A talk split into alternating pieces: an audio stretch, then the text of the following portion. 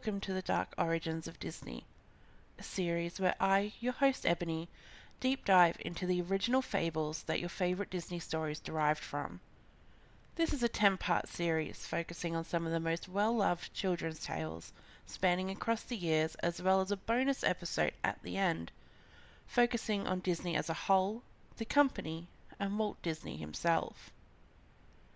Disclaimer This is an origin story series and will not be focusing on the current backlash surrounding the new live action films.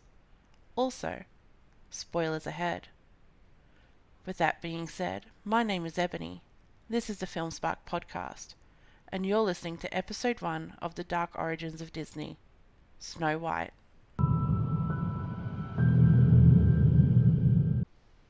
Snow White and the Seven Dwarfs, an American animated musical film released in 1937, that established Walt Disney as one of the world's most innovative and creative movie makers, along with Pinocchio from 1940.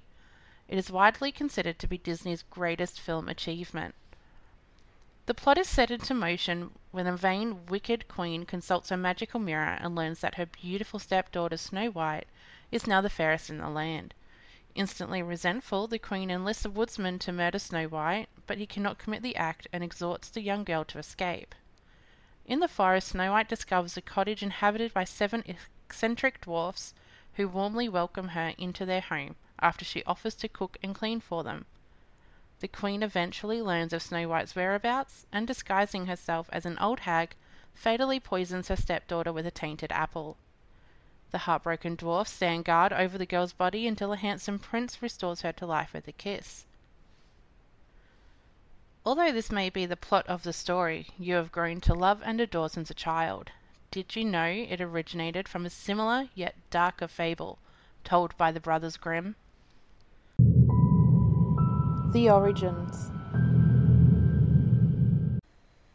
Snow White is a 19th century German fairy tale that is today known widely across the world. The Brothers Grimm published it in 1812 in the first edition of their collection, Grimm's Fairy Tales, numbered as Tale 53. The Grimms completed their final revision of the story in 1854, which can be found in the 1857 version of Grimm's Fairy Tales. The fairy tale features such elements as the magic mirror, the poisoned apple, the glass coffin, and the characters of the evil queen and the seven dwarfs. The seven dwarfs were first given individual names for the Broadway version of the show, and then given different names in Walt Disney's film Snow White and the Seven Dwarfs. The Grimm story, which is commonly referred to as Snow White, should not be confused with the story of Snow White and Rose Red, another fairy tale collected by the Brothers Grimm. In the 1980s and 1990s, some German authors suggested that the fairy tale could have been inspired by a real person. Eckhard Sander, a teacher, claimed that the inspiration was Margareta von Waldeck, a German countess born in 1533, as well as several other women in her family. Karl Heinz Bartels, a pharmacist and scholar from Lohr am Main, a town in northwestern Bavaria, created a tongue in cheek theory that Snow White was Maria Sophia Margaret Katharina, the Baroness von und zur Erthal, born in 1725. However, these theories are generally dismissed by serious scholars, with folklore professor Donald Haase calling them pure speculation and not at all convincing. Although the main overarching story is essentially the same between the film and the fable, there is a few larger and much darker changes not shown in the film. The first major difference is the beginning, as at the beginning of the story a queen sits sewing at an open window during a winter snowfall when she pricks her finger with her needle, causing three drops of red blood to drip onto her freshly fallen white snow on the black window sill. Then she says to herself, How I wish I had a daughter that had skin as white as snow, lips as red as blood, and hair as black as ebony. Some time later the queen dies giving birth to a baby daughter whom she names Snow White.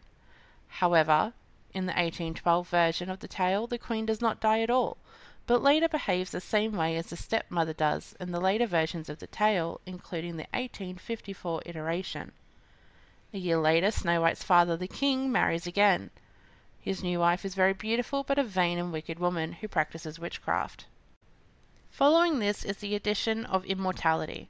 The film does keep some dark elements in that it keeps the huntsman who's summoned to kill Snow White and is to provide her heart to the queen, which that in itself is a bit much for kids. However, the fable takes it one step further.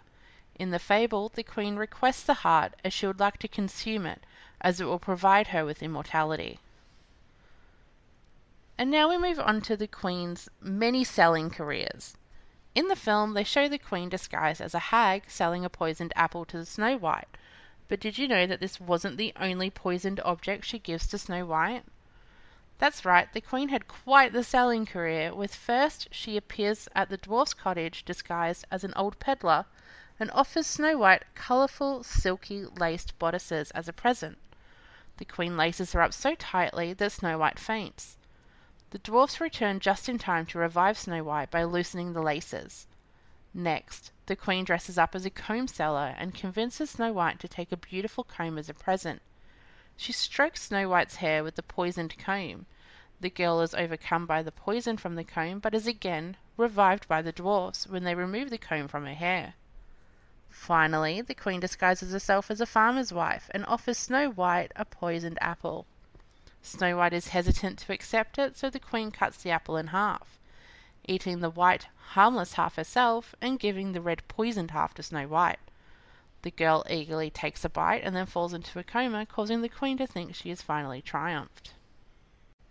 The final change is by far my favourite, as the original provides a much darker reality to the ending of the Queen.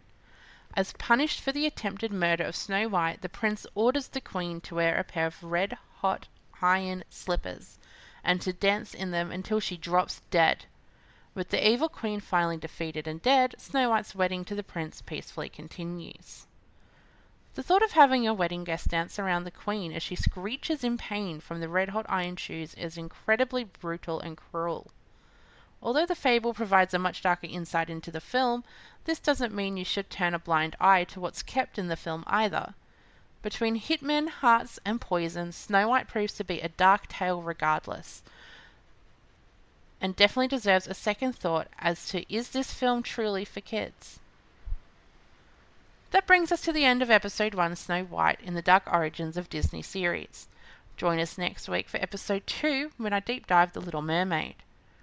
My name is Ebony. Yes, I know, ironic being Snow White. This is the Film Spark podcast, and thank you for listening.